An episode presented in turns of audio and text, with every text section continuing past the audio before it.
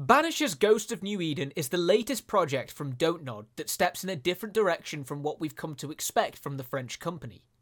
This isn't a narrative first, gameplay second story that touches on current social trends and presents characters as artistic and highly progressive individuals that look to essentially shake the status quo, as was the case in Life is Strange and Harmony The Fall of Reverie, for example.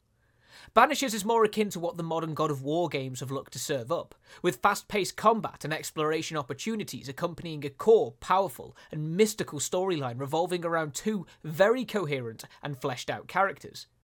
It's Don't Nod through and through in many ways, but at the same time, this project feels completely unique, truly premium and AAA, and different to what we've come to expect from the French studio, with perhaps Vampyr being the only former title that fits a similar bill. The story of this game is set in late 17th century North America and follows the ghost busting duo of Cuban Antea Duarte and Scottish Red mac Raith. The two very unique characters serve as mentor and mentee, but also entangled lovers, and it's these two dynamics that make up the majority of character building throughout the story. More so when very early on Antea is murdered on an assignment, leaving her spirit to remain. From here, the story takes the pair all throughout the lands of New Eden, where they look to discover the heart of the major haunting that threatens the North American colony, all while making significant choices that relate to either bringing Antea back to life or instead letting her spirit pass on. In a typical Dontnod fashion, these decisions impact the narrative in a multitude of ways and culminate in an ending that depends on the choices you make. Dontnod's narrative brilliance is never once questioned in this game. The characters feel real and have tremendous depth. The story itself is complex and features unexpected twists and turns, and the branching dialogue presents the player with a variety of ways to manipulate the narrative to their own whims. Whether this is simply regarding the standing and ways that people refer to Red, or instead how you make critical choices that impact the lives of NPCs. Dontnod hasn't held back in letting its narrative excellence shine here.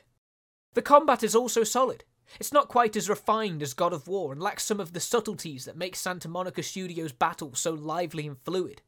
But it fundamentally works, and the options that Red's unique attacks and Antea's unique skills bring to the table give the player a host of agency with how they tackle combat scenarios.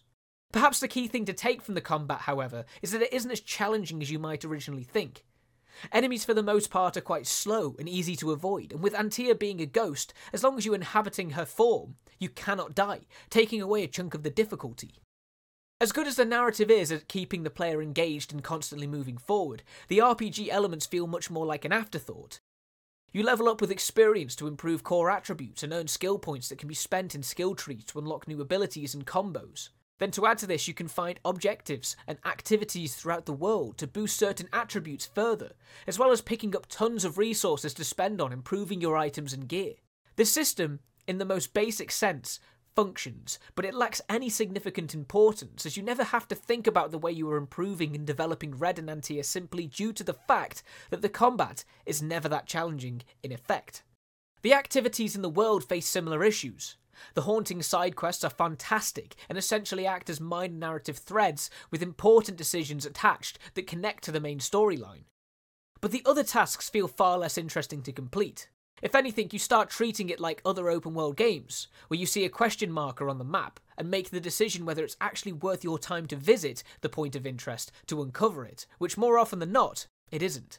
But here's the thing the middling world activities and RPG elements don't detract from the fact that Banisher's Ghost of New Eden is a remarkably engaging story to follow.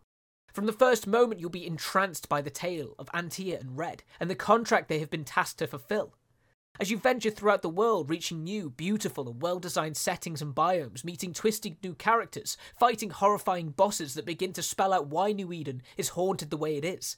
It's all brilliant for a collection of reasons. If you're looking for a narrative heavy adventure game, then there's a lot to enjoy here, and Dontnod deserves praise for that, especially for cranking out a game that feels AAA and premium and isn't burdened with microtransactions or such.